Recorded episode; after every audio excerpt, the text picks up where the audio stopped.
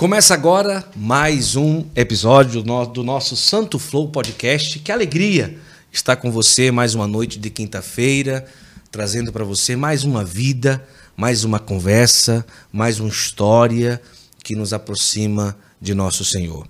Muito obrigado a você que está aí do outro lado. Deus abençoe a você e toda a sua família. Que honra ter você aí acompanhando a gente, tá bom? Hoje nós estamos sendo presenteados com a presença do padre João Carlos, salesiano de Dom Bosco. Qual católico que nunca ouviu quem me tocou? Não é verdade? É. Padre João Carlos, sua bênção. Seja bem-vindo ao Santo Flow Podcast. Deus abençoe, Guto. Prazer é meu, presente é nosso. Que alegria, que bom. Nós queremos louvar a Deus pela disponibilidade do Senhor, pela generosidade de estar aqui conosco no nosso podcast. E você que está aí do outro lado, é horrível você ficar com essa entrevista só para você. É feio. Não, para ficar com entrevista Sem só pra... dúvida. Não é? Compartilhar, Vamos é. compartilhar. É. Logo no início, hoje, hoje com certeza vai ser uma entrevista muito especial. O que é que você vai fazer? Você vai pegar o link, tá certo? Tá passando aí o bate-papo, você pega o celular, se tá na TV, pega o celular para fazer comp- o compartilhamento. E aí você vai fechar o bate-papo, vai em compartilhar, aí lá vai ter copiar link. Você copia o link e joga nos grupos de WhatsApp, grupo do Telegram, lista de transmissão e diz Padre João Carlos no Santo Flow. Tá bom? Vamos fazer isso agora? Pega aí o celular, mande pelo menos aí para 5, 10 pessoas, para que as pessoas possam ter aí a oportunidade de serem alcançadas por essa entrevista maravilhosa, tá bom? Então, hoje será uma noite muito especial. Padre João Carlos, vamos começar lá do início. O senhor nasceu por onde? Pernambuco, que Ah, papá. É, Que papá? que papá. Que papá, eu já ouvi falar. Agora, próximo de onde? Meu Deus, eu já ouviu falar. É, eu já ouvi falar de que papá. Porque eu sou pernambucano, né? É da Diocese de Garanhuns. Ah! Pronto, já chegou, né? Na verdade, eu nunca morei em Quipapá. Ah, só É. nasceu. Nasci no município que hoje, hoje é São Benedito do Sul. São onde Benedito eu nasci. do Sul. Então, Tem eu muita sou- cachoeira como lá. que eu sou de Quipapá, mas também sou de São Benedito. É um clima do bom, Sul, já né? fui em São Benedito do E Sul. depois me criei basicamente em Palmares e Água Preta, que é Ah. outra diocese, né? Então sou mais de Palmares do que de outros locais. Mas eu né? não sabia que o senhor é, tinha sido da criado ali em é, Palmares. De Dom Henrique. Dom Henrique, eu, eu tive lá várias, algumas vezes. Sim, muito, sim, né? sim, Fui lá sim, cantar, fui lá na festa da, Sim. na, naquela peregrinação do Sagrado Coração de Jesus, é, do Coração de lá, Jesus. cantei, ele estava presente, né? Tomei café uma vez com ele lá, uma vez que fiz um show em Água Preta, Sempre muito agradável ele, né? muito, né? Muito gentil, né? Hum, Com muitas ideias, com percepção da, do mundo, da igreja, muito interessante, né? Para gente compartilhar. Não sabia. Então, é, a infância e cresceu ali em Palmares. Palmares. é. Que Morei maravilha. um pouco em Água Preta, depois foi em Palmares. Qual a paróquia em Palmares que o senhor É, morava lá? hoje chama Santa Luzia, né? Santa Mas- Luzia, Mas meu agora, tempo só tinha uma que era da, da, da catedral, né? Ah, né? No tempo do senhor só tinha Nossa Senhora da da Conceição. Conceição, Mas, e- mas não chegou a enfrentar enchente em Palmares. Quando eu era pequenininho, teve uma enchente Teve grande. uma enchente que eu me grande? lembro, é, morava na Rua Nova e a água chegou no batente da casa, né? Que era alta a casa. né? Perdeu muita coisa na casa na época, não? Não, não entrou na casa. né? Não Mas, entrou na casa, é, chegou no batente. A casa era alta, né? Ah, Mas entendi. eh, me lembro da enchente, sim.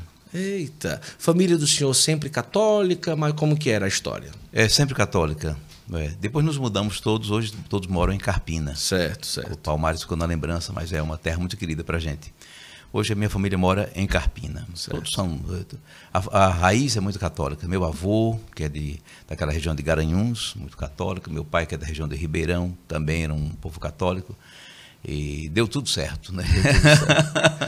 No início da vida, como que era a infância do senhor? Brincava muito? Já gostava de música? Já gostava de rezar? Não, de música eu, eu aprendi a gostar no seminário. Foi, olha No aí. interior, tocava no rádio, né? Tudo bem, não é? Não era que tinha muita, muita ligação. Uhum.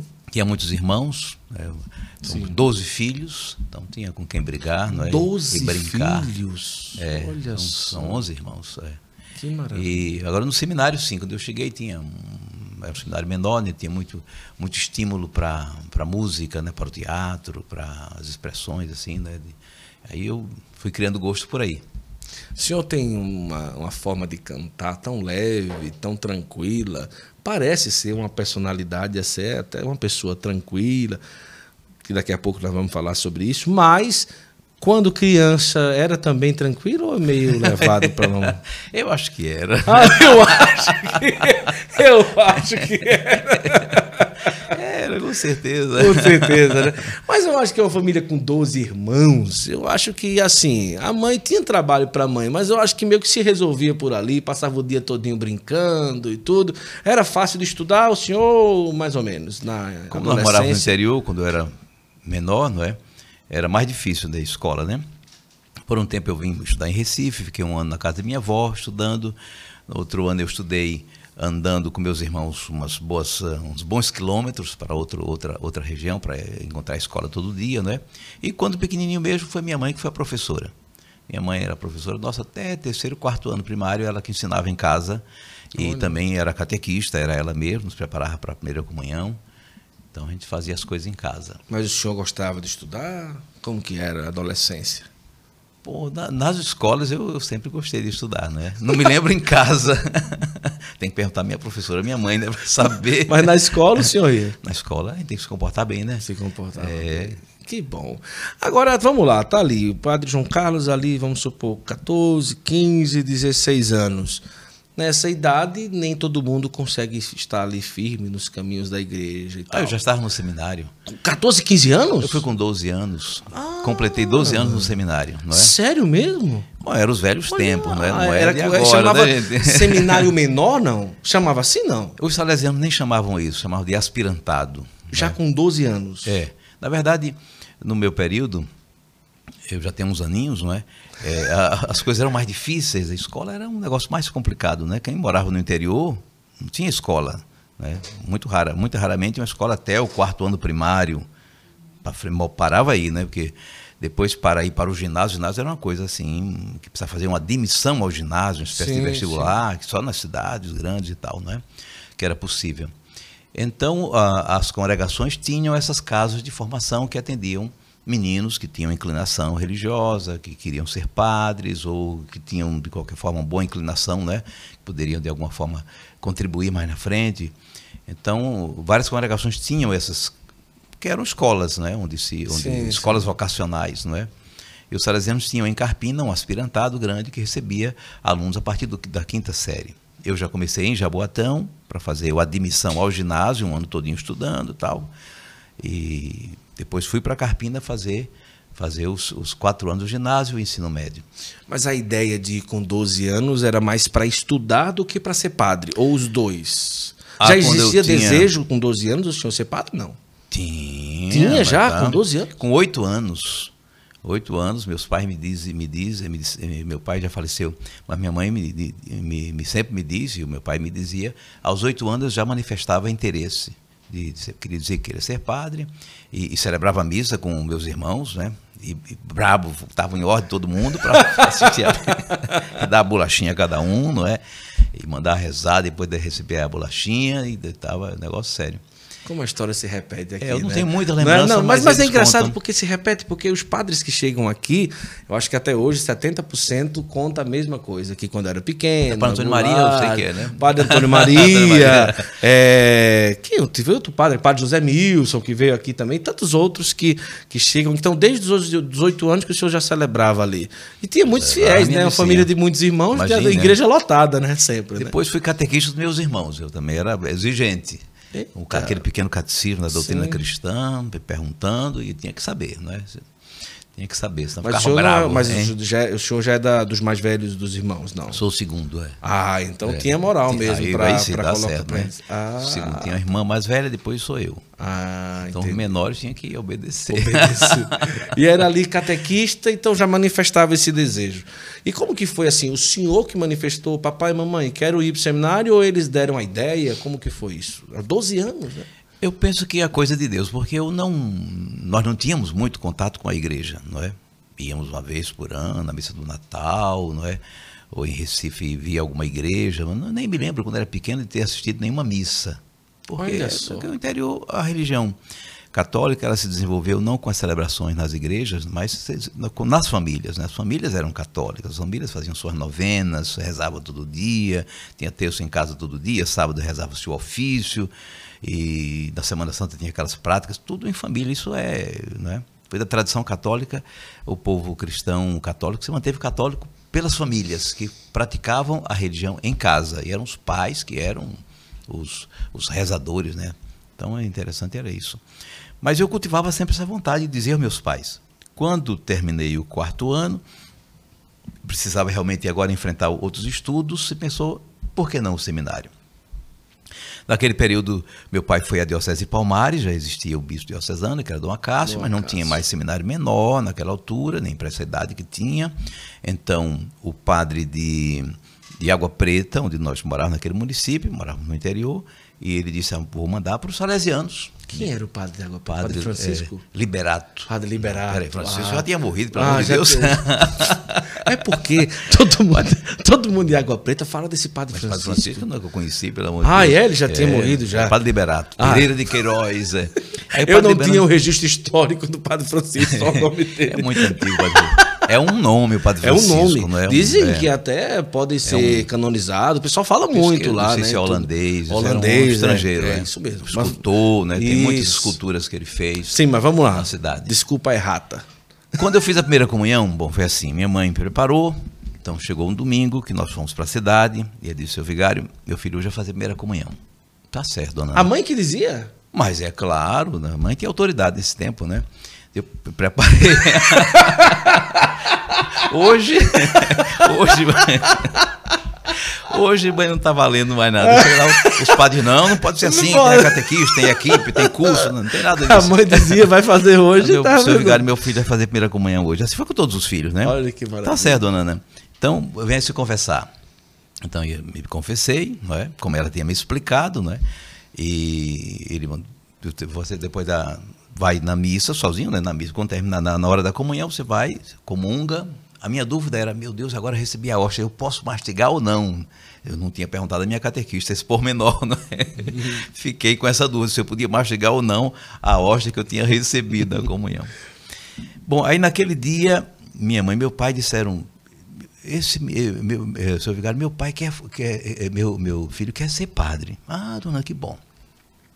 Passaram-se alguns meses e meu pai, já pensando nos estudos do ano seguinte, disse: Eu vou falar com o padre Liberato. Foi lá comigo, padre Liberato, meu filho quer ser padre. O senhor tem uma, uma, uma sugestão? Vou mandar seu filho para o, vou mandar escrever uma carta para o padre Antônio, ele disse. Então ele, ele era gordão, se sentou na mesa, pegou uma máquina de escrever, eu nunca tinha visto a máquina de escrever, não é? Eu era, né? Já sim, existia sim. muitos, né? Porque no, do tempo antigo não, porque era um pobre do interior. Sim, é? Escreveu uma carta, bateu uma carta rápida, tá, tá, tá, tá, tá uma carta, assinou uma assinatura bem elegante, não é? Entregou. Entregue em Jaboatão ao padre Antônio. Onde é Jaboatão? Nunca tinha ido. Né? Aí meu pai marcou o dia e saímos de cavalo do meu engenho para a cidade. E vamos pegar uns carros e tal. Vamos, até chegamos esse Jaboatão. É, tem, existe hoje a casa de formação, tem o Santuário Nossa Senhora Auxiliadora. E então nos apresentamos lá. Depois, Você sempre quando a viagem, lá? morava no engenho, Água Preta. Engenho Cavada, engenho ah, Cavada em Água Preta. Né? Olha só. Sim, é foi lá, pegaram é. os carros e foram para Jaboatão. Chegamos em Jaboatão. Era uma, era uma, uma aventura em chegar em sim, Jaboatão. Porque além de sim. chegar na cidade, depois Jabotão era na área rural, né? ainda hoje tem que terminar a cidade, hoje tem um ônibus direto. Tinha um ônibus que ia para lá, uma, uma, um ônibusinho já estragado que demorava, a gente esperava. Chegou lá. Para Antônio, o padre Liberato mandou uma carta. Padre Antônio era o diretor da casa, o diretor do seminário. Deu a carta, muito bom. Me fez umas perguntas e me deu já a folha do enxoval. O senhor vai providenciar isso aqui e tal dia vem entrar no seminário. Ah, foi uma festa. Com 12 anos. Tinha 11, eu ainda ia fazer 12. que eu fiz 12 lá. É, fiquei felicíssimo. Nossa, mãe de Deus. E voltamos para casa com a folha do enxoval. Tinha que preparar tantas camisas, tantas calças. E, e nossa, mãe de Deus, eu nem tinha tudo aquilo, né?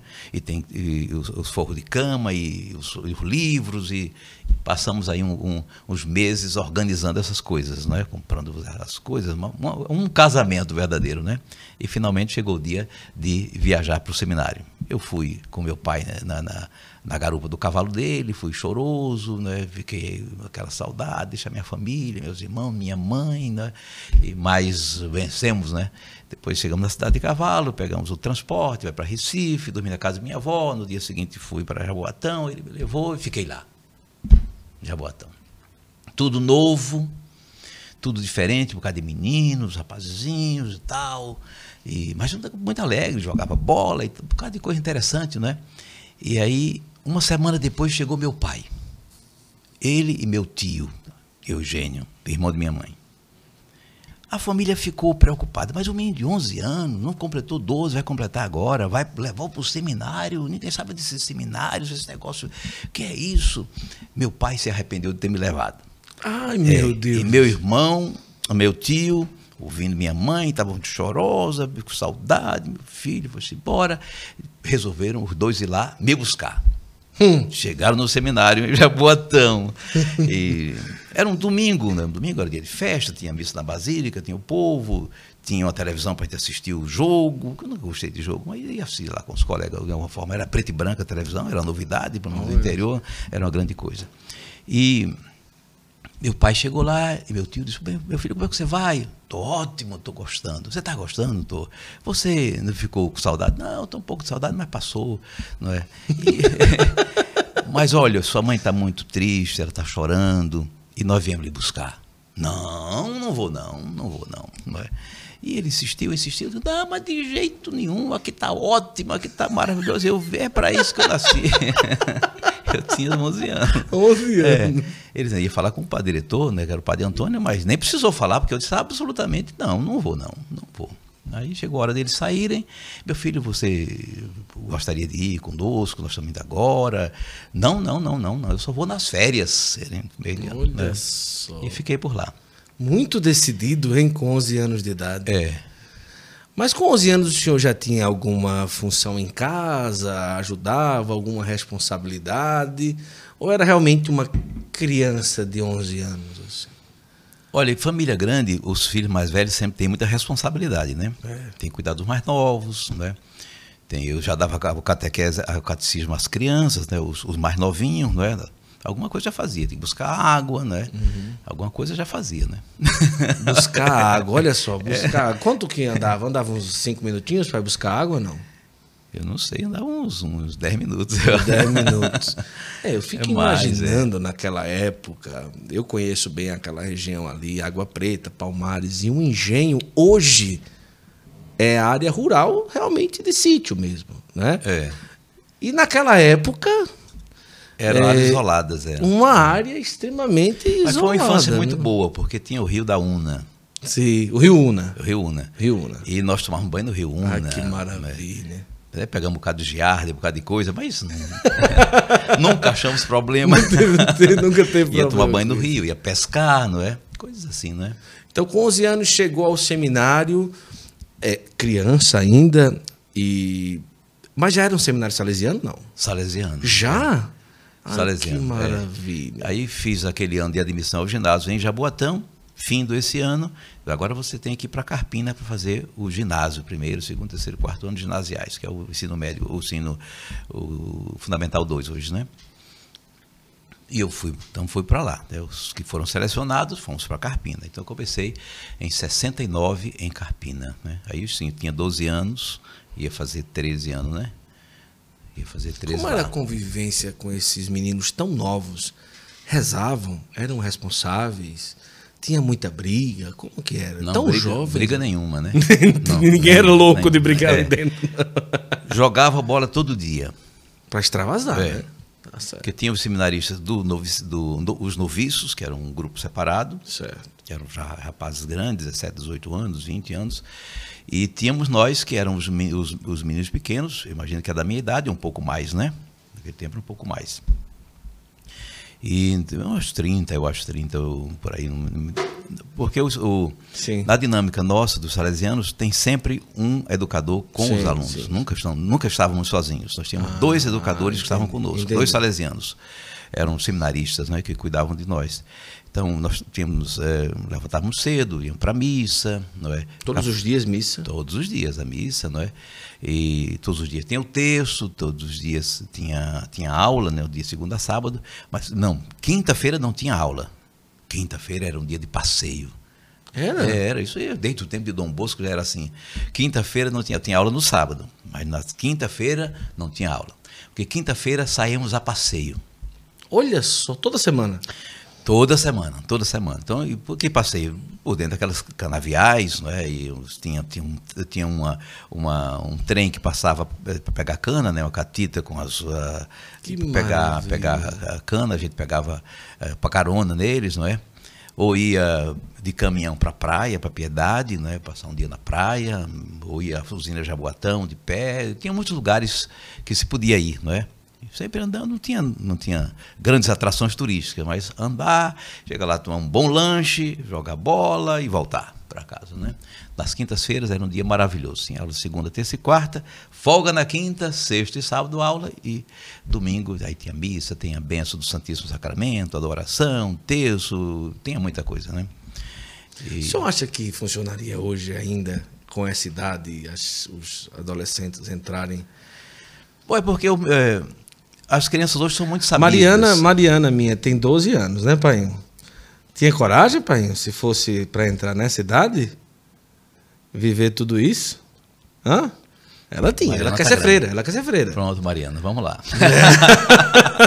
Eu estou dizendo, as crianças hoje são muito sabidas, É. São, inteligentes. são, sim, sim. Mas nós, antigamente, éramos mais maduros, mais Ah, responsáveis, entendi, não é? Entendi, entendi. mais, mais sofridos também, né? Estávamos, estávamos em condições de enfrentar mais a vida.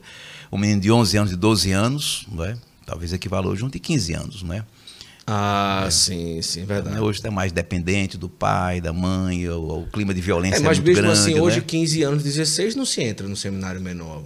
Acho que talvez em Roma. É por uma opção assim, hoje, né? porque hoje é facilidade de estudo, né? Você não Ah, precisa estudar no é. seminário, você pode estudar em casa, né? Mas naquele tempo não, o menino pobre ou arrumava um seminário para estudar ou não estudava. Não é? Ah, entendi. Não era assim. Ou morava na cidade, que pudesse fre- frequentar, se houvesse vaga numa escola pública, né? Com que idade É. que o senhor fez os primeiros votos salesianos? Eu acho que 18 anos, eu acho. né? 18 anos. não Então, dos 11 muita até os certeza. 18? 17, 18, é. 17. 17 para 18 anos. É, eu fiz esse ano de Jaboatão quatro anos do, do, do, do ginásio, que é o Fundamental 2, em Carpina. Em Carpina. Comecei o ensino médio em Carpina, mais um ano, fiquei cinco anos em Carpina e fui, fui para Salvador. Em Salvador, na Casa dos Salesianos, fiz mais um ano de ensino médio, depois fui para São Paulo, para Pindamonhangaba, onde terminei o ensino médio e fiz o noviciado. Aí- Depois fui para Lorena fazer a faculdade de filosofia. Lorena. Lorena. Mas aí já tinha voto salesiano já. Já.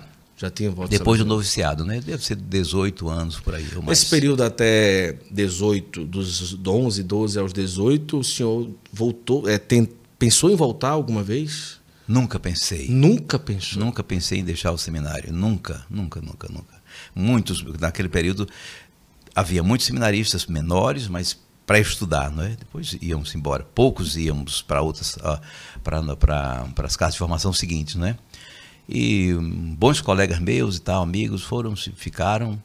Não, eu fui adiante. Eu e poucos. é. Olha só. Nunca tive nenhuma dúvida. Acho que eles, os salesianos que tiveram mais dúvida, né? Os, os formadores, né? Ficavam examinando se ia, se ia aprovar ou não, né? Mas eu, eu nunca tive. Olha Nunca, só. é. Mas na filosofia, na teologia, algum momento chegou a repensar ou foi direto, graças a Deus? Não, nunca nem pensei em deixar a congregação. Nunca. É, nunca me passou pela ideia. A minha vida é essa, eu sou salesiano, gosto de trabalhar com a juventude, com a evangelização, com a música, e nunca pensei diferente. não é? Olha só que maravilha. Em Lorena, o senhor começou a filosofia. Comecei a filosofia e pedagogia, fiz os dois cursos. por lá. Lorena. Mas o padre Jonas, da Canção Nova, ele foi salesiano. Era, foi meu professor em Lorena. É o que eu ia perguntar. É, conviveu com ele por ali, em Lorena? Convivi dois anos. Olha só. Foi, então, é, ele era contemporâneo salesiano daquela época e foi É, professor do senhor. Ele estava, estava começando a Canção Nova. Mas ainda era salesiano. É, ele ficou muitos anos salesiano Isso, e trabalhando na Canção isso, Nova. isso Depois, mesmo. quando foi mais possível ficar nas duas coisas, porque tinha muitas atribuições, aí mudou-se para lá, não é? Ah. Na verdade, ele não queria ir. Os, os, os superiores é que acharam melhor que ele se desligasse para dar atenção à Canção Nova. É, Mas hoje a Canção Nova é família salesiana. é chama, família né? salesiana. Família é, salesiana. É um dos grupos. É um dos- Aí o Padre Jonas, ele, ele final de semana ele ia para encontros com jovens que ele fazia já no que no embrião que era a Canção Nova. A Canção Nova era um grupo jovem, na verdade, Sim, né? sim. E mas durante a semana ele nos dava aula, eu fui aluno de eclesiologia que nos dava Olha vez por semana, né? E estava na comunidade, né? Que maravilha. É, filosofia e teologia, quantos anos? Três? Não. Quatro de um, três de outro? Não. É, três anos de filosofia. Certo. É. E depois dois anos de tirocínio, de assistência, de trabalho Sim, de prático. né? trabalho. É. Fui professor em Carpina, voltei para Carpina para dar aulas, para ser o maestro da banda, para organizar o esporte, o oratório. Dois anos. E quatro anos de teologia que eu fiz em Recife. Meu Deus, quantos anos para ser padre? Salesiano é, é- é quase o recorde, né? É quase 12, né? Por aí. é. Quase 12 anos para se ordenar sacerdote, né? Que a nossa ideia não é, é, ordenar só- simplesmente ser padre, né? Sim. Somos religiosos, consagrados, vamos formar para isso, para viver a consagração, a serviço da missão salesiana, porque somos padres e somos irmãos, né? tem irmãos Isso, consagrados que não isso, são padres, não é? isso. Então a, a formação pedagógica, a, a capacitação para trabalhar com a juventude, não é? com a educação e com a evangelização, independente do ministério. E depois a formação dos que têm vocação para o ministério para ser padre, né? Quando ordenou, ordenou que ano, senhor? 83. 83. Eu já fiz as contas, fiquei muito espantado. Porque no ano que vem vou fazer 40 anos de padre. E de, de vida religiosa, se for contar, É, quase, quase mais de 50 de vida religiosa, não é isso? Não. Porque para o senhor se ordenar padre, foi de, de, de- Quantos anos? Vamos Uns fazer as seis anos, é, É, uns seis anos. é, então, de- quase de 50 profissão. anos de, de- 4, 6. Agora, Não, não, eu digo mais, assim, mais. dentro da vida 6, salesiana, 8, é. dentro, tipo assim, É, eu, eu 50. entrei com 12 anos ali. Ah, E até hoje, então, são mais de 50 anos que o senhor convive com, como salesiano. não que Perfeito, fez votos, não é isso? Perfeito, Não é. que fez votos, mas que está é, imerso, imergido na vida salesiana. É muito tempo. Meio século. É, já tenho a cara de salesiano. já, tô Já quase- um pouquinho, né? Já estou quase parecido com o salesiano. Parecido com o salesiano. Quando se ordenou, então o senhor já cantava. Quem foi que disse assim, olha, João Carlos, como seminarista, o senhor canta, você canta? Ou o senhor foi percebendo que tinha esse tino para cantar? Quando eu cheguei em Carpina, aí tinha 12 anos, aí encontrei assim, um ambiente muito musical. Tinha uma banda, a gente podia fazer a opção para ir tocar um instrumento na banda, aquela banda musical, né? Que, Fanfarra, um- tipo fanfarra. Uma fanfarra, que- instrumentos musicais, né? De sopro, Ah, né? que maravilha. É. E eu fui, claro, eu quero, vou fazer parte. Tinha que, poder, tinha que fazer uma escola de música, um curso de música. O padre Mário Dauriz era o professor, ensinar o solfejar, tal, o, o escrever, não é? E fiz também, não é? Podia aprender piano, eu me inscrevi, fui aprender piano, não é?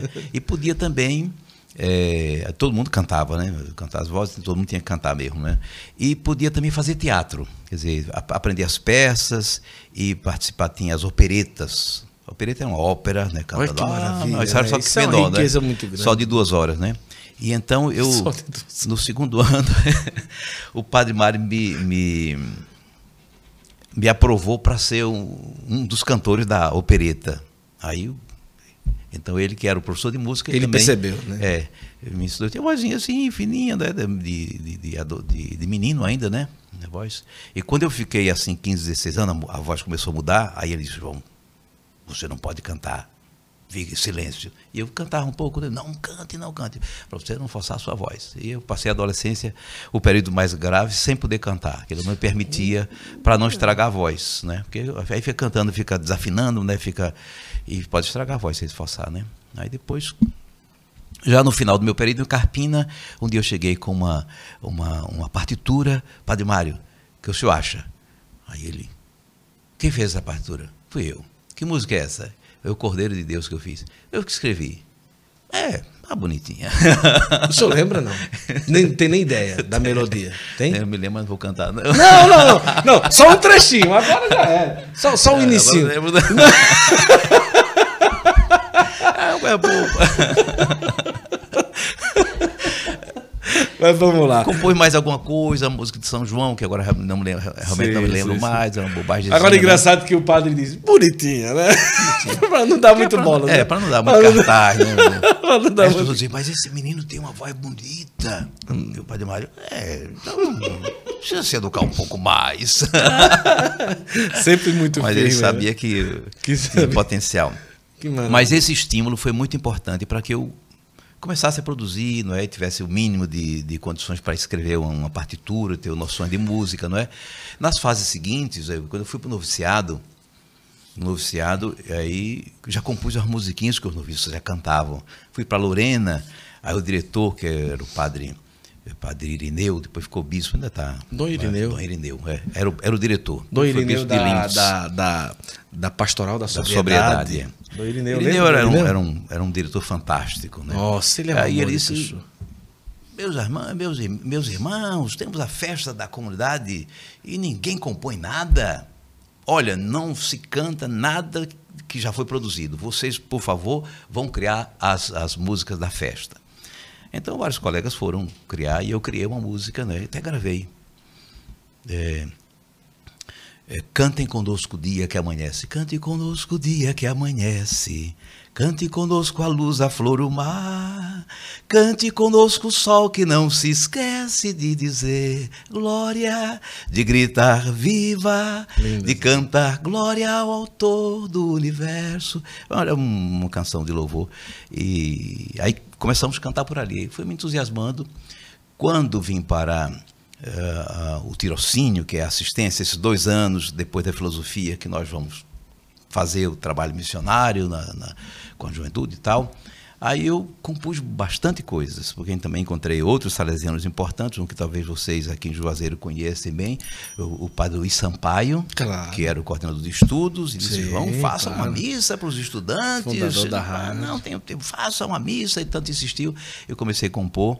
O diretor era, o- padre Luiz Moura, que também era músico, e fizemos juntos muita coisa. Fui para teologia, aí já tinha mais conteúdo, né? mais, mais bagagem, mais reflexão. Continuei compondo.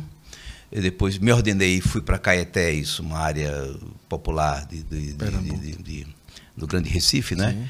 E então com o povo ficou mais fácil ainda, né? Cantar, que o povo pudesse cantar com facilidade, compus muita coisa. E Hum, deixa eu ver, me ordenei em 83, em 92, nós passaram nove, Nove anos. anos.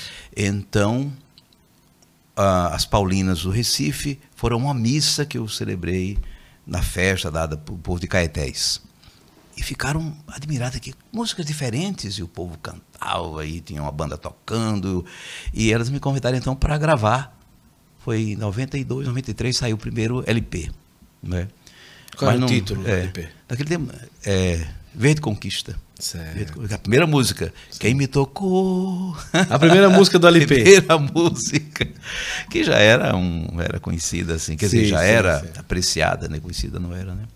92. É, então teve todo um caminho. Não tinha nenhuma pretensão de você é um cantor, absolutamente. É, o que eu queria dizer, não, não é um É. padre que se ordena e se torna um padre cantor. O senhor, como seminarista, o senhor já exercia o Ministério da Música, não é? Ali já é realmente um dom que foi se confirmando com a comunidade e, consequentemente, com a própria congregação.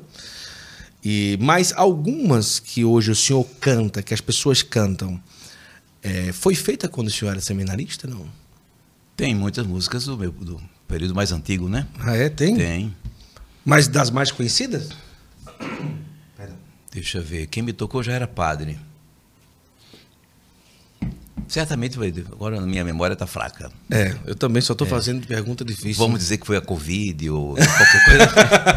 que a Covid desculpa muita É, coisa. Desculpa para muita coisa. né? Mas existem músicas Mas, que o senhor é, gravou. Sim, essa Cante Conosco, eu era, eu era seminarista Isso, era seminarista, ainda, sim, né? sim, É. sim. Mas que Quantas é. músicas o senhor acha que já compôs? Eu não sei, não sei. Eu gravei 14 CDs. Nossa É, não é muita coisa, né? É muita Maurício coisa. já deve ter gravado uns. Não, é muita coisa. 14, 14 CDs é muita coisa. É, mas tem muita coisa que eu não gravei porque é uma coisa mais feia, mais fraca, né? Ficou Agora, guardado. uma coisa interessante é que sempre me impressionou que o senhor, como salesiano, can- sempre cantando, chegou é, a ser inspetor salesiano, que é um trabalho pesado, não deixava a música, não deixava a congregação, não deixava a vida como padre, nem a vida como religioso. É, como, em que base o senhor se. Claro, Jesus, mas qual o caminho que o senhor levou para conseguir conciliar tanta coisa ao mesmo tempo? Eu estava em Manaus, aí era provincial, né? Inspetor, né? Sim. Daqui do Nordeste, mas fui lá porque o superior geral ia, ia fazer uma visita em Manaus e eu fui com o meu vice-inspetor para recebê-lo, fazer aquela. Não é?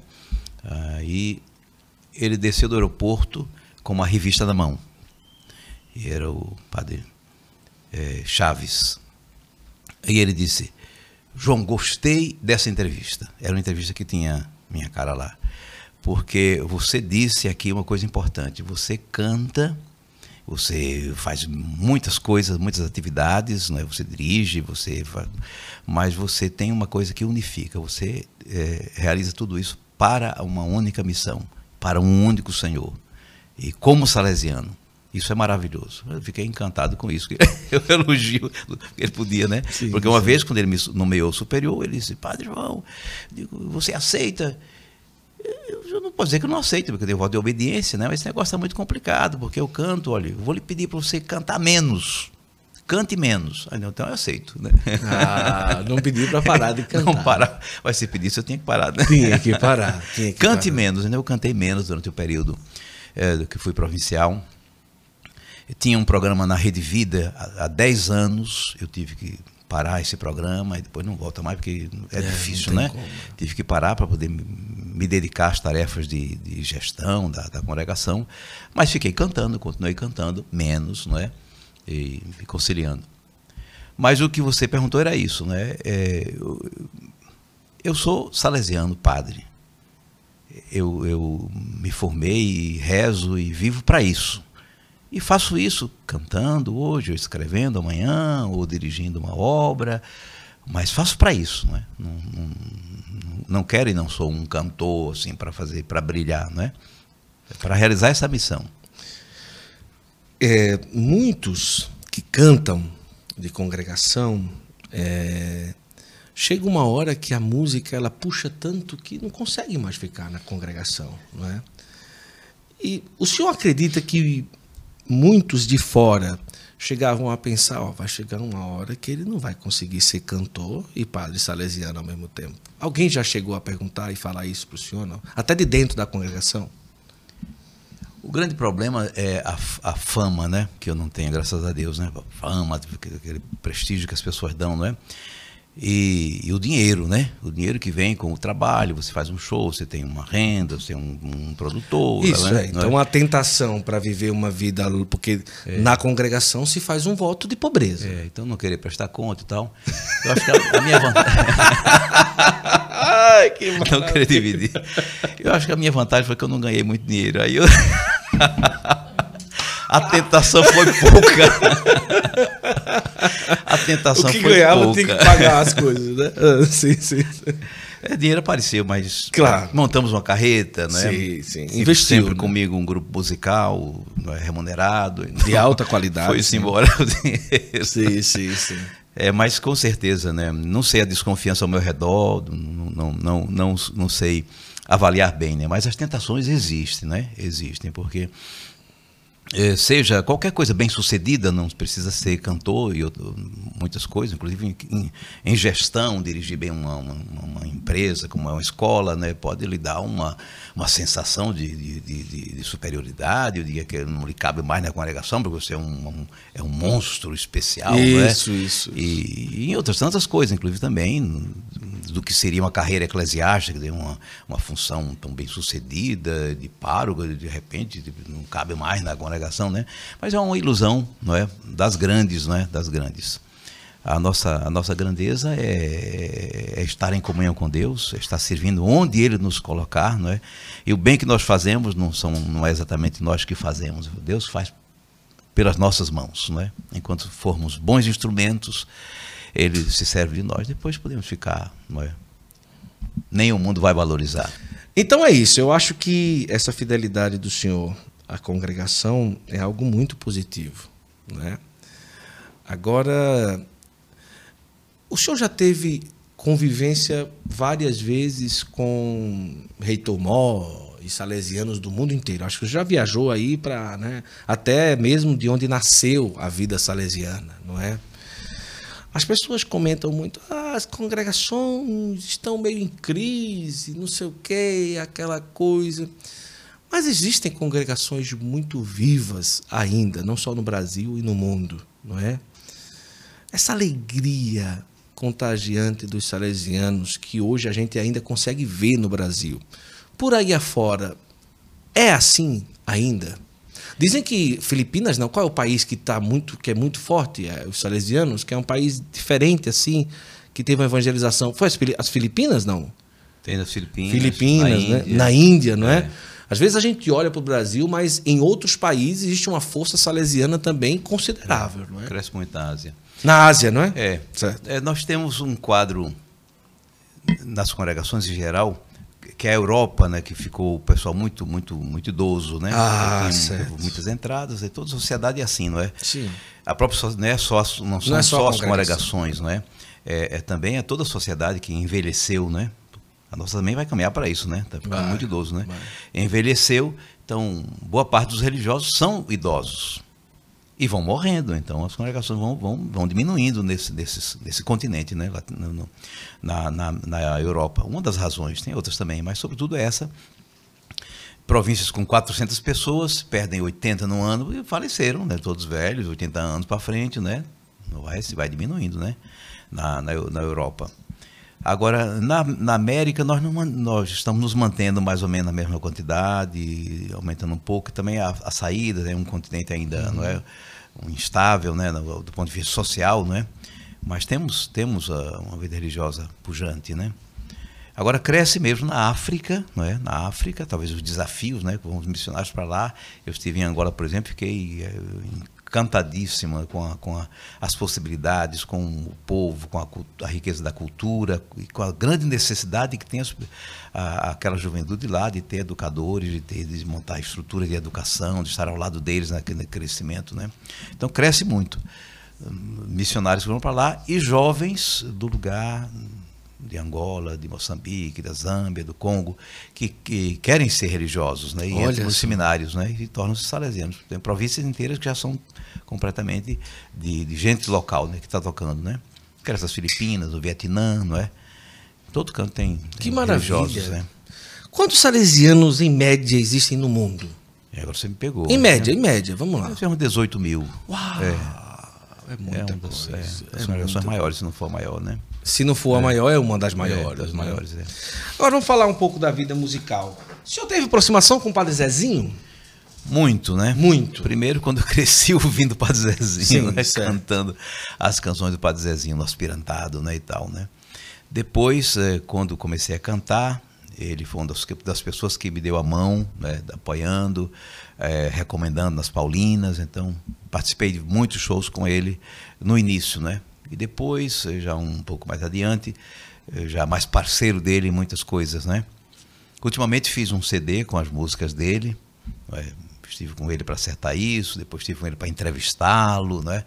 E uma pessoa maravilhosa que é uma referência para a música cristã no Brasil e no mundo, né? Ele é muito respeitado no mundo inteiro. Então é um e quis fazer esse CD não somente para pegar carona nas músicas bonitas dele, né? Mas também para eh, digamos, ter um registro hoje para a nova geração que não conheceu bem o Padre Zezinho, né? Sim. O que não conheceu, que nem conhece, né? Para manter viva essa memória, porque o, a- o trabalho musical dele é, uma, é um patrimônio para a igreja no Brasil, não é? E para a igreja católica no mundo. Não pode se perder, não é? Então, ele lindas. nunca gravou uma música do senhor? Ele cantou uma música minha comigo no, no, no meu CD. Já foi uma grande conquista, Já né? Foi uma grande conquista mesmo. No meu CD, acho que é Quem Me Tocou. É um CD em que ele canta uma música comigo que chama Viagem. Por todos os caminhos eu não vou sozinho, eu vou de norte a sul. Eu não sei mais o que, né? Que coisa boa. É, ele, aí ele canta essa música comigo. Depois, quando eu gravei Oração da Família pela primeira vez, é, queria que ele cantasse também. Ele não cantou, né? Mas ele mandou uma mensagem que está no, no, CD que nós fizemos, no DVD que nós fizemos, em que ele diz: quando vocês ouvirem o Padre João Carlos cantar e tal, e diz, uma, dá umas, uns elogios e tal, né? mas, mas ele, ele, não cantou. Mas foi depois daquele período que ele estava meio adoentado, né? Sim, sim, parou mesmo de cantar, não é? Mas que maravilha! É, como é num show cantar de novo quem me tocou? Já tô cansado.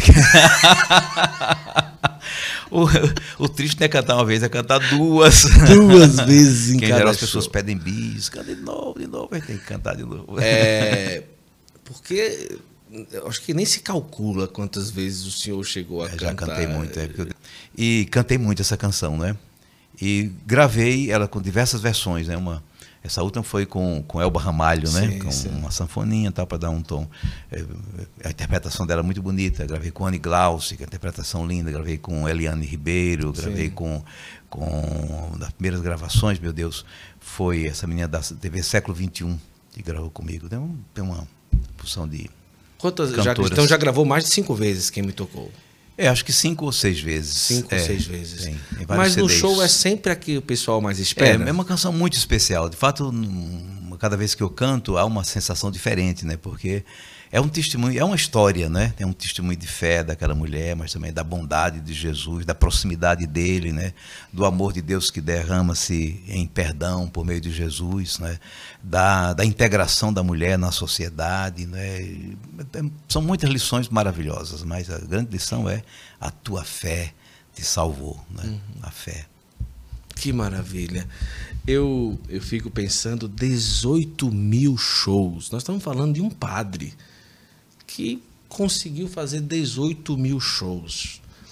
E com certeza, nem todas as vezes que o senhor chegou tinha um mega som para o senhor tocar, para o senhor cantar. Mas o senhor era um padre. E como era chegar nesses lugares, às vezes com um som que não era bom, às vezes uma dormida que não era boa. É, como que o senhor. Mas, mas o senhor era um padre. Mas nem sempre o pessoal tinha ou teve a consciência de fazer aquilo no mínimo que poderia ser uma acolhida, uma estrutura para show. Como é que o senhor se comportava nesses, nesses âmbitos? É, quando nós começamos, é, quase não havia essa cultura de show. O Padre Zezinho, que é o grande, é o grande pioneiro, não é? Sim, ele, sim. ele que sofreu mais do que nós, não é? ele contando da pena, né? Porque não havia sim. uma cultura de organizar shows, não é? E eu por aqui também, eu comecei bem depois, não é? mas, eh, mas também pegamos eh, na nossa região Nordeste as comunidades sem, sem cultura de organizar um show, sem ter nem ideia, né? Pensa que uma caixinha de som tá, já resolve tudo, né? Muitas vezes o senhor chegou, era uma caixa de som? Muitas vezes. Não, já coloquei, tem duas caixas de som já na, na, na frente da igreja. Como é que eu vou fazer? Onde é que eu vou pôr a bateria? Onde é que eu vou ter o microfone? Então, não tinha muita noção, né? Depois, é, palco, né? É, toda uma exigência de palco, ter som, né, ter altura no palco, tanta coisa, né? Então, numa certa altura, meu irmão que trabalhava comigo ficou pensando, dizendo assim, olha, vamos fazer uma, um palco móvel. Não como um palco móvel, que loucura, nem tem dinheiro para isso, nem tem ideia para isso. E ele passou uns dois anos me convencendo desse negócio de, de fazer uma carreta. Então ele comprou um, um caminhãozinho na feira, né? E, e, fez um desenho e ele mesmo estruturou. Ele comprou seria. um caminhãozinho na feira. É. E, fez um protótipo mesmo. Fez um protótipo. Aqui vamos abrir assim, aqui vai ser o PA e vai abrir. Que negócio não dá certo. Isso não vai, isso é muito caro. Né? Dois anos eu aguentei ainda, resistindo, né? Foi uma grande tentação.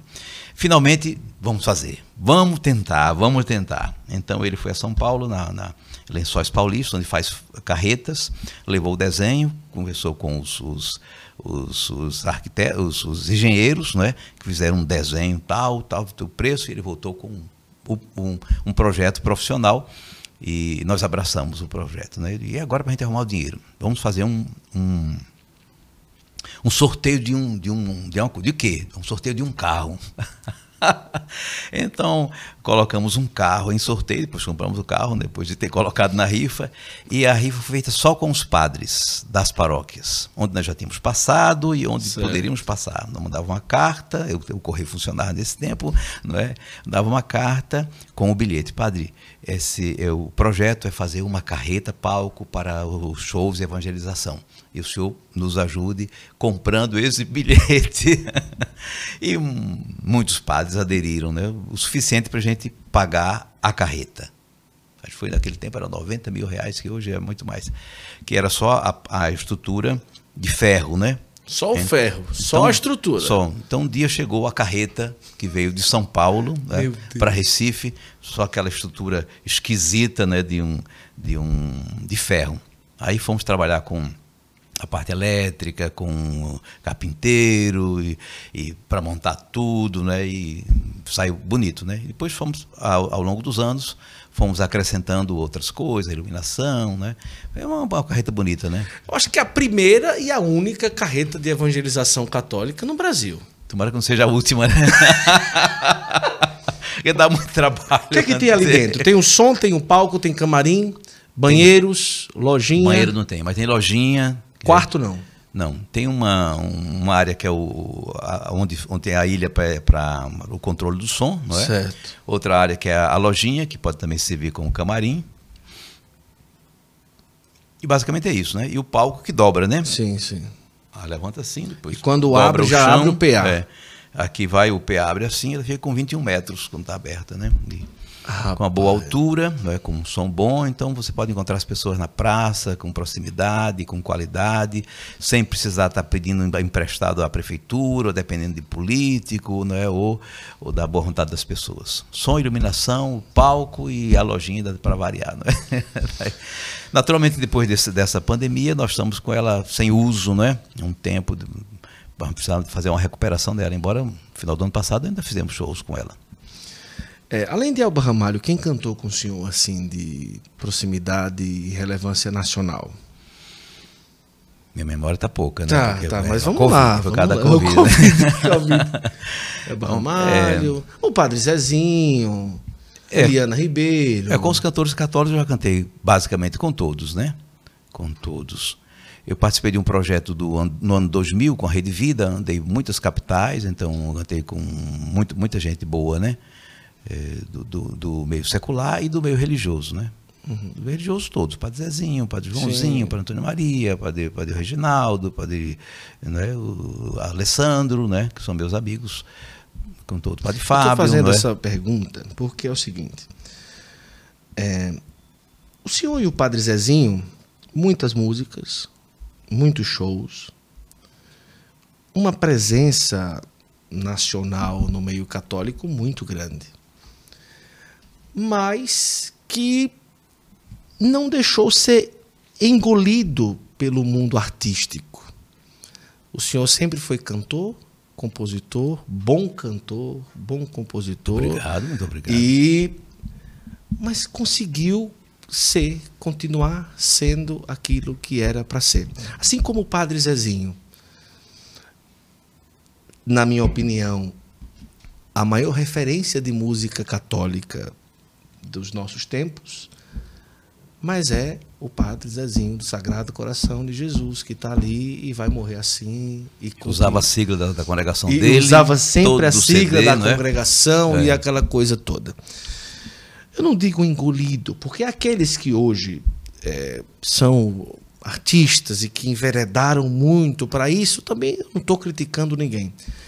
Mas dos que acharam um equilíbrio entre a vida artística, a vida de congregação e a vida de padre, hoje o padre Zezinho e o senhor, o padre Joãozinho também, são grandes referências. O senhor um dia teve medo de perder isso? E o que é que fez segurar? Não. Peraí, eu tenho que ter cuidado para não me tornar um artista padre e pronto. Eu, eu, me inspiro sempre no Padre Zezinho, né? Padre Zezinho, é uma inspiração. É, Padre Zezinho, eu andei com ele em alguns shows, né? Algum turnê também pelo, por, por aqui. E a gente conversava muito, né? E ele, ele tinha sempre muito cuidado com a imprensa, com a isso, mídia, né? com, com as autoridades civis, para não se deixar cooptar, não é? para não se encantar demais com o mundo, sobretudo a televisão que tinha muito, muita força, né? Então ele sempre foi muito cuidadoso com isso, né? Para ter a proposta, se interessa a televisão, ela divulga, mas não está, não, não fazer uma linguagem que a televisão se agrade, não é? Porque uhum. é bom e pode não ser bom, não é? Então eu sempre também tomei um, certa, um certo cuidado, mas acho que não foi tanto não, né? Não, foi tanto não, não. sei. é, outros tiveram muita chance, muito mais oportunidade. Nós estamos é, aqui no recanto, né? não, estamos, não estamos no eixo é, Rio e São Paulo, onde estão os grandes veículos de comunicação, né? até as redes católicas lá estão, né? com exceção da Sim. TV Evangelizar, no, no Paraná, todo mundo está em Rio e São Paulo. Né? Então, aí quem mora nesse eixo né, tem, tem muitas possibilidades, né? E, portanto, tem mais tentações, né? Acho que é isso. É. Muito bom. A gente está se encaminhando aí a mais de uma hora de conversa. O povo já desligou, já foi Nada, embora. Nada, muito, muito, muito pelo contrário, muito pelo contrário. É, eu queria já fazer aí as últimas perguntas e uma pergunta que geralmente eu faço aos padres aqui. Né? Hoje a gente encontra uma realidade de igreja, de igreja não, uma realidade na vida eclesial de muita polaridade. Né? Eu sou de A, eu sou de B, eu sou de C. E o senhor nunca foi de aparecer muito na mídia com posicionamentos desse tipo, sempre com a evangelização e tal. Mas como o senhor vê essa realidade hoje, em que, às vezes, dentro de uma diocese, dentro de uma congregação, o senhor acha que é necessário realmente que cada um que tem as diferenças de pensamentos e tudo. E como se houver a realidade hoje que a gente vive, que às vezes não se torna tão saudável. É, esse, é, a convivência e a realidade que a gente vê hoje. Uma coisa complexa, né? no sentido de que a evangelização nunca é neutra, né? ela sempre aponta para um lado, né? o lado do evangelho, o lado dos pequenos, dos pobres. Né? Mas não precisa ser é, politizada no sentido de apontar para um candidato ou um partido. O evangelho tem um peso dos pequenos, uma sociedade de fraternidade, mas qualquer um pode representar isso, não é? Então, os salesianos cuidam um pouco disso, porque Dom Bosco viveu num momento muito tenso, né? inclusive de que havia muita oposição à igreja, o tempo da, da, da unificação da Itália, e, e ele, ele se comportou sempre assim, disse a minha política é do Pai Nosso quer dizer, do interesse de Deus, não é? Do interesse de Deus. Eu particularmente procuro fugir dessas polarizações, quer dizer, de tomar posição, embora eu seja um ser político, eu seja um, cidadão, não é? E, e, posso expressar de alguma forma uh, as minhas opções, mas não, mas não para as pessoas que eu, a quem eu estou assistindo do ponto de vista religioso. Não é que a religião não tenha nada a ver com a política, tem, não é? Tem mas não precisa ter com um partido nem com um, um projeto de sociedade de alguém, não é? Absolutamente, né? Então é, tem que se ter muito cuidado, mas sempre se interpreta de, ah, mas o cara está fazendo política um lado, não é? Sempre diz, né? Sempre como eu mando a meditação todos os dias para milhares de pessoas, a meditação sim, do Evangelho, sim. sempre recebo, ah, o senhor comentou isso, o senhor está desse lado nem sei, não, não. Meu lado não, não, não, não, não vem ao caso, né? Não vem ao caso. Como cidadão, eu na hora vou, vou escolher o meu lado. Mas eu estou do lado do evangelho, do, do, tentando ser sensível ao evangelho, né? Não, se você ter alguma conclusão, veja lá, né? Mas é, é na medida que as, as, o tempo das eleições forem esquentando mais, fica um pouco mais complexo, né? É muito difícil, né? Mas a ação educativa ou a ação evangelizadora nunca é neutra. Ela sempre pode reforçar um lado, né? Uma coisa difícil, né? Como a gente se, está a serviço da evangelização, serviço do povo, sem dividir as pessoas, né? Eu mesmo que você pense de uma forma, pense diferente, sem dividir, né? Nos encontramos no Evangelho, estão ótimo. Né? Inclusive, temos que trabalhar para que ah, ah, se viva um clima de, de, reconciliação. Esse é o grande serviço que a igreja pode prestar numa sociedade polarizada como a nossa, não é?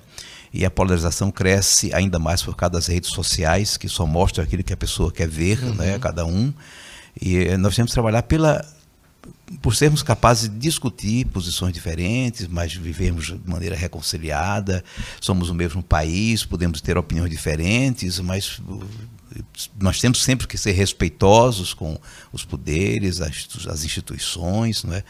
As, as pessoas. Então, cultivar que a gente seja tolerante, que a gente tenha capacidade de diálogo, que a gente possa, deva perdoar, não é? Não viver de maneira agressiva, né?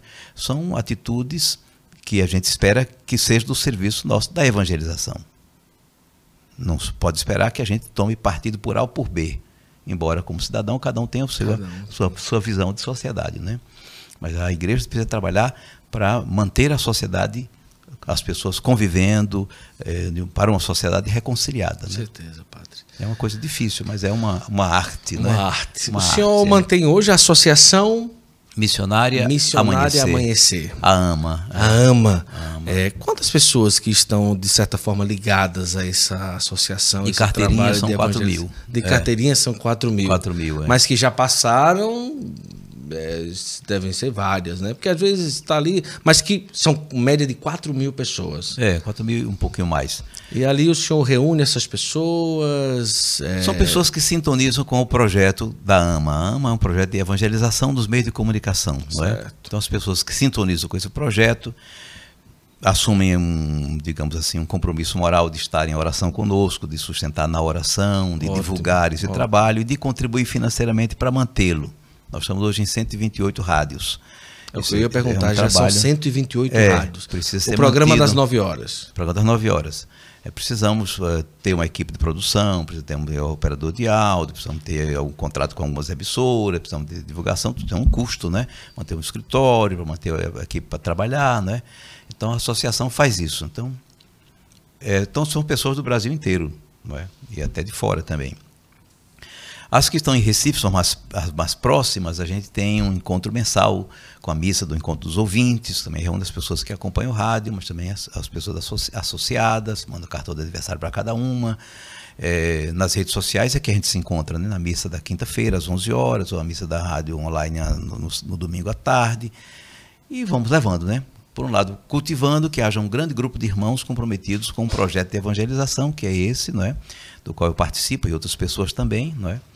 E cultivando a espiritualidade dessas pessoas, não são apenas pessoas que querem participar financeiramente. É o, que nós queremos não é só isso, é muito mais do que isso. Queremos pessoas comprometidas com esse projeto, né? com a evangelização. Sim. Que maravilha. Olha, você é, já deve ter visto o Padre João Carlos, mas você que não conhece a fundo, você vai procurar nas redes sociais o Instagram do Padre João Carlos, Padre João Carlos, no Instagram? Padre João Carlos. No YouTube também? Padre João Carlos. Padre João Carlos. É. E dali você vai acompanhar todo esse trabalho. São músicas belíssimas, músicas que nos levam a rezar, que nos levam a louvar, que nos levam para perto de Nosso Senhor. Eu passei a minha infância escutando o Padre João Carlos desde Recife, depois muito fortemente aqui, na época que eu trabalhei na Rádio Padre Cícero geralmente nas rádios salesianas. Quem me tocou? Ah, não, quem, quem me tocou é meu bom Deus, né? Você é do tempo. Você é do tempo, meu bom Deus. Meu amor me trouxe aqui. Mas quem me tocou também. Me tocou, e é. tantas outras, e tantas outras. Então, assim, é, vai lá, segue o Padre João Carlos no Instagram, segue também no YouTube. E lá você também vai poder conhecer um pouco mais sobre a, a associação Amanhecer. É. Mas tem a Associação Missionária, Missionária Amanhecer, é, que é a AMA. AMA. AMA. E aí você vai ter a oportunidade de conhecer todo esse trabalho e também se envolver e até mesmo é, se cadastrar para ser também um contribuinte e um, um, não é nem um contribuinte, mas um missionário junto com a associação. Eu acho que isso é muito interessante. O trabalho que o Padre João Carlos faz nos meios de comunicação é muito belo e vale a pena você estar tá, com certeza envolvido. Padre, eu quero agradecer a generosidade dessa entrevista e o senhor sempre muito acessível, muito muito tranquilo, muito simpático. Isso daí nos deixa muito à vontade para a gente conversar e conte sempre conosco. Muito obrigado pela generosidade de estar aqui hoje com a gente. Desculpem, as, desculpem um pouco as perguntas que apertam um pouco, mas é, é faz parte do podcast essa essa Vamos às ordens. É, perguntar um pouco diferente do que é o normal. Sem dúvida. Muito obrigado, padre. Guto, muito obrigado. Deus abençoe o seu trabalho. E o seu Santo Flow. Santo Flow, tá aqui. Que bom. E o pessoal de casa está nos acompanhando. Deus abençoe. Muito obrigado pela audiência de vocês. Pessoal, 9 horas da manhã, todos os dias, é um programa maravilhoso. Manhã de Paz. É esse o nome, não? É Tempo de Paz. Tempo de Paz. É. Tempo de Paz. E agora com essa guerra, Tempo Ah, de Paz. Tempo de Paz. Muito bem produzido, um programa muito bom. Eu fico escutando, eu como radialista, e eu fico. Mas como é que o Padre João Carlos consegue, é, em uma hora, trazer tanta informação? Ele bota ouvinte para participar e o pessoal fala, e o pessoal manda áudio, e ele faz um apanhado de notícias da igreja. De, do que vai acontecer, do que está acontecendo no Brasil, aqui no mundo, em todo canto. E em uma hora tem música e tem a reflexão do Evangelho. É tudo muito é, sucinto e ao mesmo tempo profundo. E eu fico, eu fico admirando. Eu disse, rapaz, em uma hora ele consegue trazer tanto conteúdo de uma forma que não é pesado. Né? Não é pesado e sem conversa, né? Alô, opa, tudo bem e tal, Deus abençoe e tudo, o evangelho é isso, é isso, é isso, vamos de música, volta, vamos falar com fulano. E parabéns, padre. Eu acho que essa comunicação rápida que hoje a internet pede, no rádio o senhor já faz há muitos anos. É, resumindo, não enche linguiça na hora do programa. Tá ali, tudo é conteúdo, tudo é ali, tá, tá, tá, tá, tá, e tudo chega, e tudo fácil, de fácil compreensão, sem muito auê. Então vale a pena. Nove, são 128 rádios. Ao 128. mesmo tempo. Às nove da manhã. Nove da manhã. Que maravilha, olha que maravilha, que coisa boa. Então, se você ainda não conhece, procura aí. Tem o site também do Padre João Carlos e tudo. Tudo Padre João Carlos. Tudo Padre Padre João João Carlos. Carlos. É o site institucional, tem o site da meditação, que é padrejoãocarlos.com. Instagram, YouTube é Padre João Carlos. Tudo Padre João Carlos. Que bom. O podcast é o estilo de entrevista que geralmente não se canta, não é? E porque eu peço para as pessoas irem depois buscar, escutar e tudo. A nossa intenção mesmo é, por mais que o senhor tenha cantado aí uns trechos, né? Ficou devendo o Cordeiro de Deus, não foi? Ficou devendo o Cordeiro de Deus. Eu tenho que me lembrar da ainda. primeira, da primeira, da primeira partitura, não é, Maurício? E Maurício é que gosta de pedir pro pessoal cantar sem a letra, né, Padre João Carlos? Alô, meu Deus. Alô, meu Deus, alô, tchau. Na hora que ele disse alô, ele disse tchau. eu, já, eu já fui embora. Eu já fui embora. Já dei o alô, meu Deus, já tchau. Vamos, vamos embora que a letra é difícil. Padre, vamos terminar com uma bênção final. Muito obrigado a toda a produção aqui de, do Santo Flow.